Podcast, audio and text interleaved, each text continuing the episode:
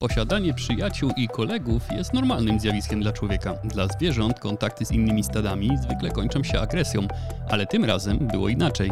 Inaczej na problem dostępności rogówek do przeszczepów spojrzeli bioinżynierowie, przyglądając się bliżej świńskiej skórze. Arkadiusz Polak, dzień dobry w sobotnim odcinku podcastu Naukowo, w którym wyrecytuję wiersz nagrany po 128 próbach oraz opowiem jak chodzą dzieci w Japonii.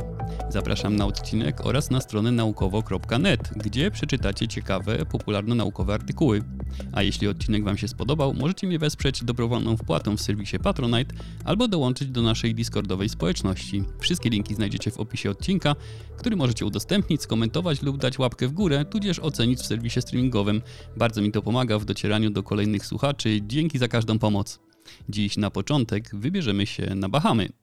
Natura potrafi być pełna miłości a konkretniej pełna interesownych związków, które trwają przez całe życie zwierząt i z których czerpią one bardzo wymierne korzyści.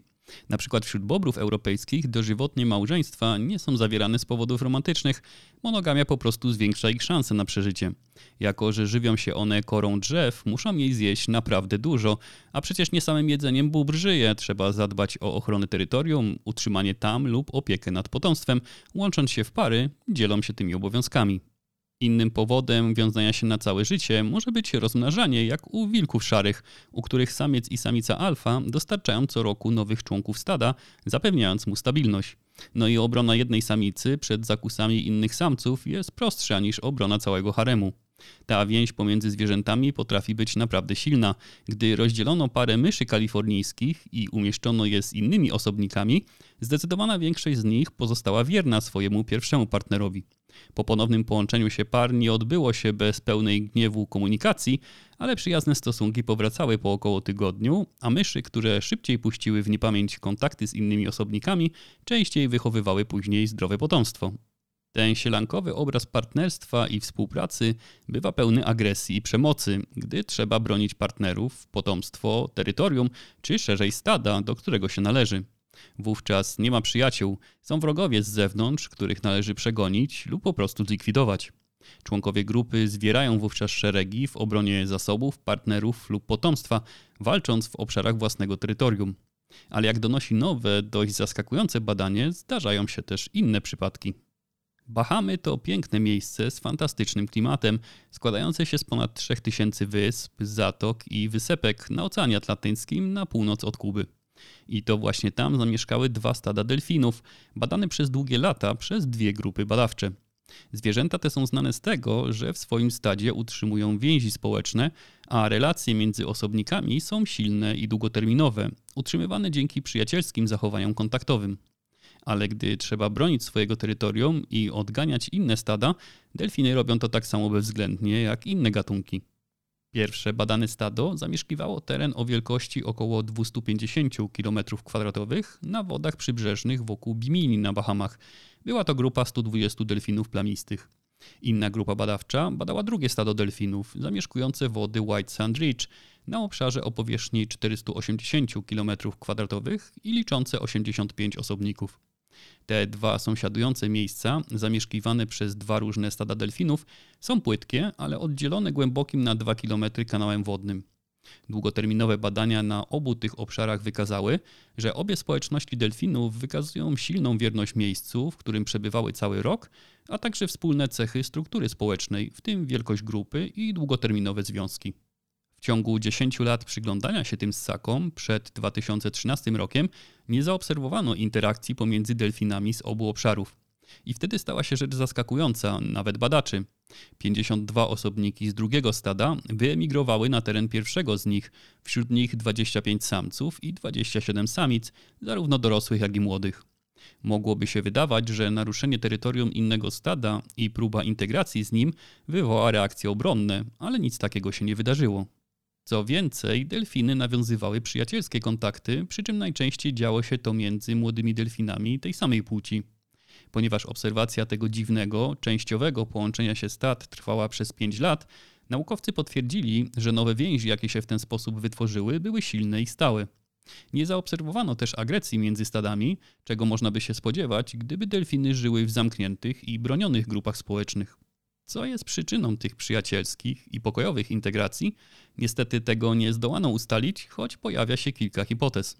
Dopuszczano lepszą możliwość rozmnażania, ale obie płcie wyemigrowały w mniej więcej równej liczbie, a szacunki badaczy nie wskazują, aby samce poprzez przeprowadzkę zyskały dostęp do bardziej płodnych samic. A może cały proces miał związek z przesunięciami oceanograficznymi, które mogły wpłynąć na dostępność zdobyczy? Tu badacze nie stwierdzili takich zmian w Wielkiej Ławicy Bahama, a żadna ze społeczności delfinów nie podupadła. Wręcz przeciwnie, liczebność delfinów drugiego stada wzrastała przed ich emigracją. Innym rozwiązaniem tej zagadki korzyści, jakie delfiny odnoszą w nawiązywaniu nowych więzi, mogą ujawniać się dopiero podczas nocnych polowań na głębokich wodach, podczas których delfiny nie tylko żerują na rybach, ale muszą też bronić się przed drapieżnikami. Są to jednak przypuszczenia, które wymagają przyszłych badań. Obok poznania zachowań delfinów czy szerzej ssaków, badania te mają również związek z ochroną przyrody.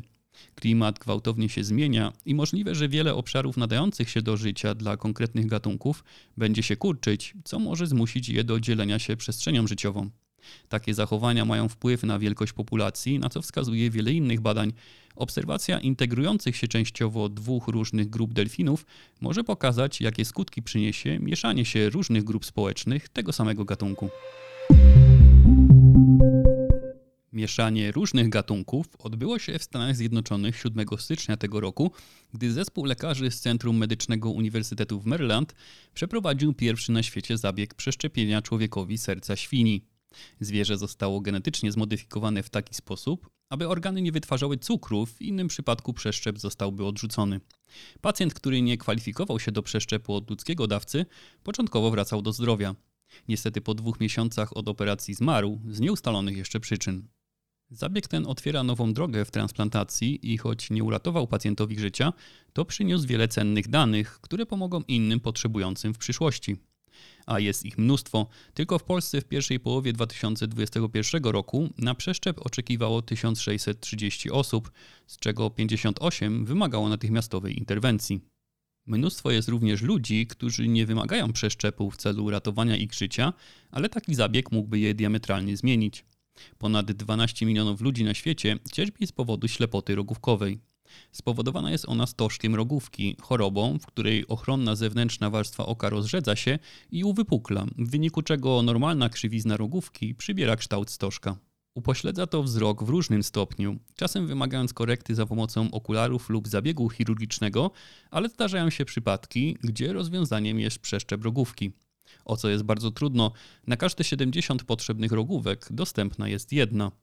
Zwłaszcza w krajach biednych schorzenie to często powoduje ślepotę, a ludzie nie otrzymują żadnej pomocy ze względu na brak infrastruktury umożliwiającej oddawanie tkanek, pobieranie ich czy nawet zwykłe badanie oczu. Aby rozwiązać problem dostępności, szuka się innych rozwiązań. W nowym badaniu bioinżynierowie ponownie zwrócili się w kierunku świń. Dały one świetny, jak się okazało, zamiennik ludzkiej rogówki. Naukowcy zastosowali kolagen pochodzący ze skóry świń, oczywiście odpowiednio oczyszczony i dopuszczony do użytku medycznego, stosowany już wcześniej w urządzeniach medycznych do operacji jaskry oraz jako opatrunek na rany.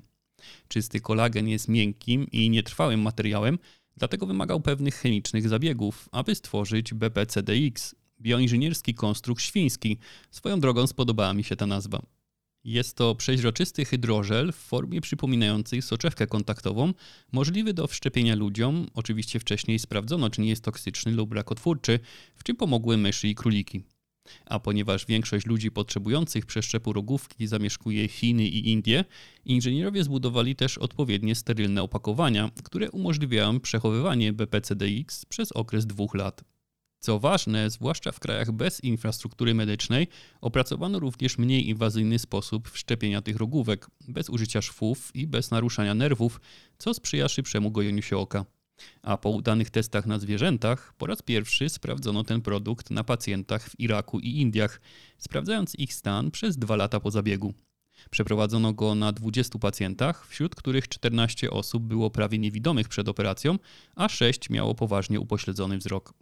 Po dwóch latach od operacji znaczącą poprawę wzroku uzyskano w 95% przypadków. Aż 19 z 20 osób poddanych przeszczepowi rogówki pochodzącej ze świńskiego kolagenu zobaczyło wyraźną poprawę. Niektórzy z nich zobaczyli świat po raz pierwszy, ponieważ wszystkie 14 początkowo niewidomych osób miało ostatecznie średnią ostrość widzenia, która musiała być potem wspomagana okularami lub soczewkami. Co ważne, podczas 24-miesięcznej obserwacji klinicznej u żadnego uczestnika nie odnotowano żadnych powikłań ani zdarzeń niepożądanych. Jedyne co musieli zrobić pacjenci po zabiegu, to przez 8 tygodni używać kropli do oczu zapobiegających odrzuceniu przeszczepionej rogówki. Wcześniejsze badania kliniczne koncentrowały się na ludzkich tkankach dawców, a okazuje się, że to bioinżynieria tkanek pochodzących od zwierząt może być kluczem do rozwiązania globalnego problemu ślepoty rogówki.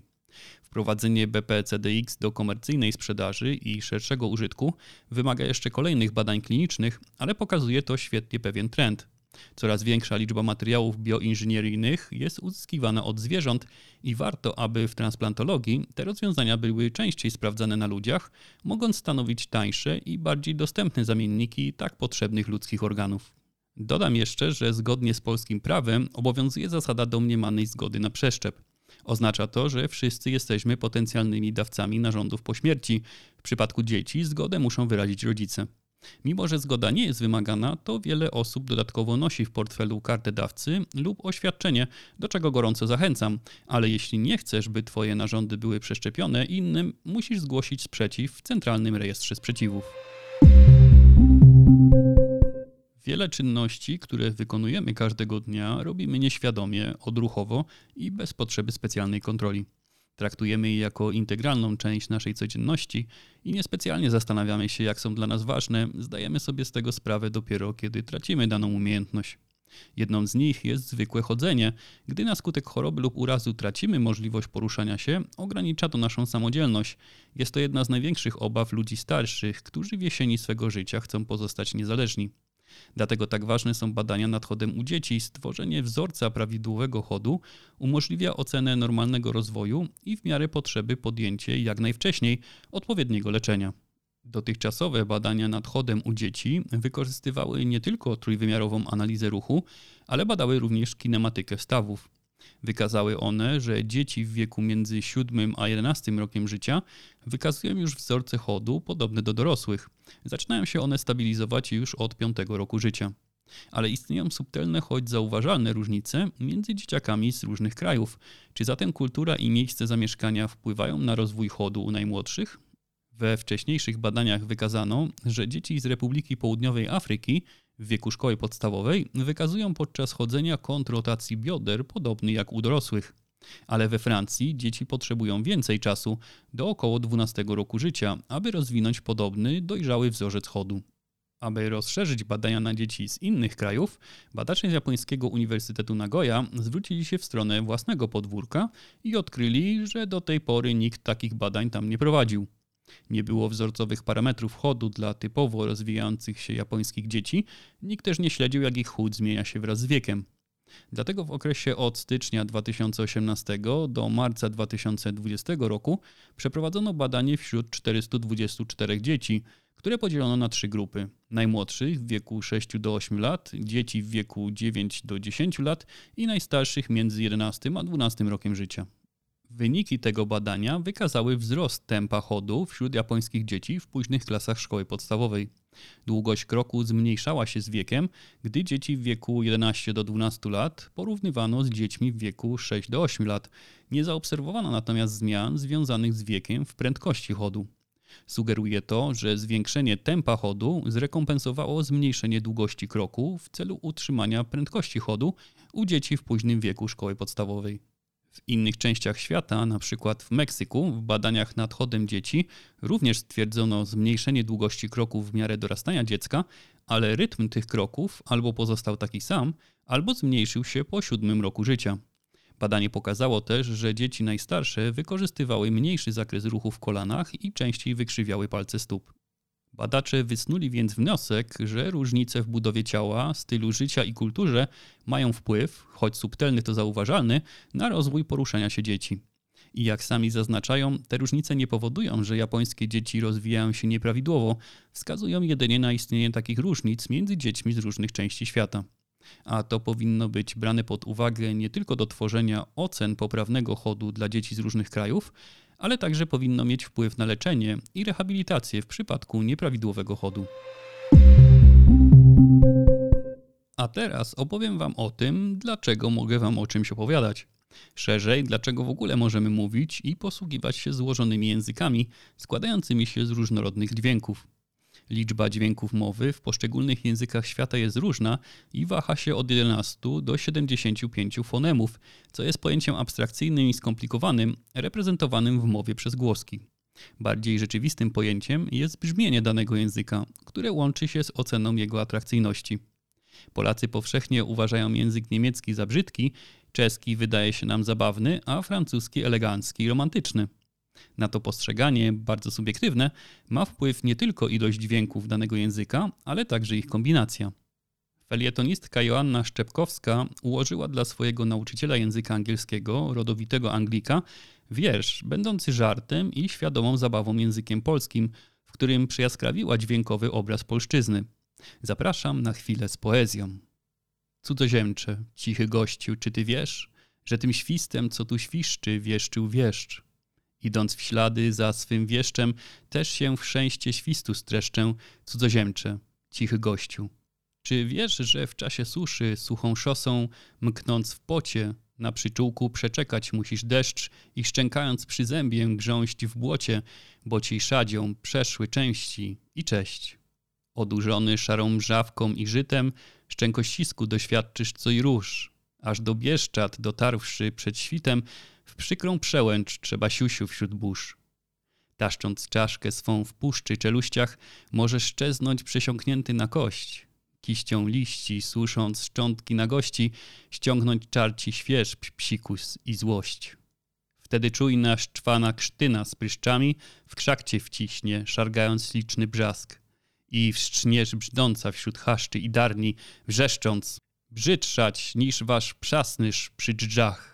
Uciekając, jeśli będziesz się szastał jakimś szlakiem, zwiększając szorstkość stóp, chcąc się podszyć pod mieszka i piasta, to wszczniem partię, nasza szosa, ich trup. Dzierżąc żerdzie podniesiem ciśnienie. Precz szos, precz cudzoziemcy, psia ich mać. Dziś w skroście prapszenicne współplemię pójdzie iść, jak dojdzie stanie prać. Suchą szosą w czasie suszy, mknąc w pocie, dojrzysz w rzeki skaczących dziewic sznur. Za to, że ty dziś śmiałżeś swym wozie przestrzeń szos psuć, czysta hańba twych kół. Szepty mężczyzn za brzuchami spod koszul rozszarpanych rejtanem pośród szos, strzępiąc płótno, zamruczą na głosy. Na guzikach naszych w poślizg wpadnie gość. Jeśli zechcesz na szosie choć postać, bo ci jaźń zaś się w lędźwiach ziąb i szać, Przeczekamy na szlaku przy wrzosach, prapszenicznej kichś grzeczności ci dać. Jeśli coś cię zatrzyma przy pszczyńsku, masz ci los, w suchej szosie wraża żerć. Przyczaimy cicho się w Szczebrzeszyńskiem, tam gdzie chrząszcze w garść się wzięły, w trzcinach śmierć. Abym mógł to przeczytać, z trudem przyznaję i po wielu próbach, mój aparat mowy musi być bardzo rozwinięty, prawda? Badania przeprowadzone na innych naczelnych wykazały wiele podobieństw między naszą krtanią a ich. Ale co powoduje, że ludzie mogą wydawać z siebie stabilne dźwięki i kontrolować ich wysokość? Jaki etap ewolucji wykształcił u nas bardziej zaawansowaną krtań, abyśmy mogli w efekcie posługiwać się językiem? Paradoksalnie wzrost złożoności ludzkiego języka mówionego nastąpił po uproszczeniu anatomii krtani. W opublikowanym w czwartek badaniu naukowcy przyjrzeli się 43 gatunkom naczelnych i odkryli, że nasz aparat mowy różni się od małpiej krtani brakiem membrany głosowej, czyli małego, przypominającego wstęgi przedłużenia strun głosowych. Ludziom brakuje również worków powietrznych, przypominających balony struktur w krtani, dzięki którym małpy mogą wytwarzać głośne i dźwięczne rozmowy oraz unikać hiperwentylacji. To wszystko pozwala nam na wytwarzanie wyraźnych dźwięków o mniejszym poziomie chaosu, który można zauważyć przysłuchując się innym naczelnym. Tym razem dzięki uproszczeniu krtani nasze możliwości tworzenia dźwięków stały się bardziej zaawansowane, dzięki czemu możemy wyrażać dziś tak szerokie spektrum naszych myśli i uczuć. Na dziś to wszystko. Po tym łamańcu językowym obiecuję się nie odzywać, ale tylko do najbliższej środy, gdy usłyszycie kolejny odcinek podcastu naukowo. Zapraszam serdecznie. Dzięki za uwagę, miłego weekendu, do usłyszenia.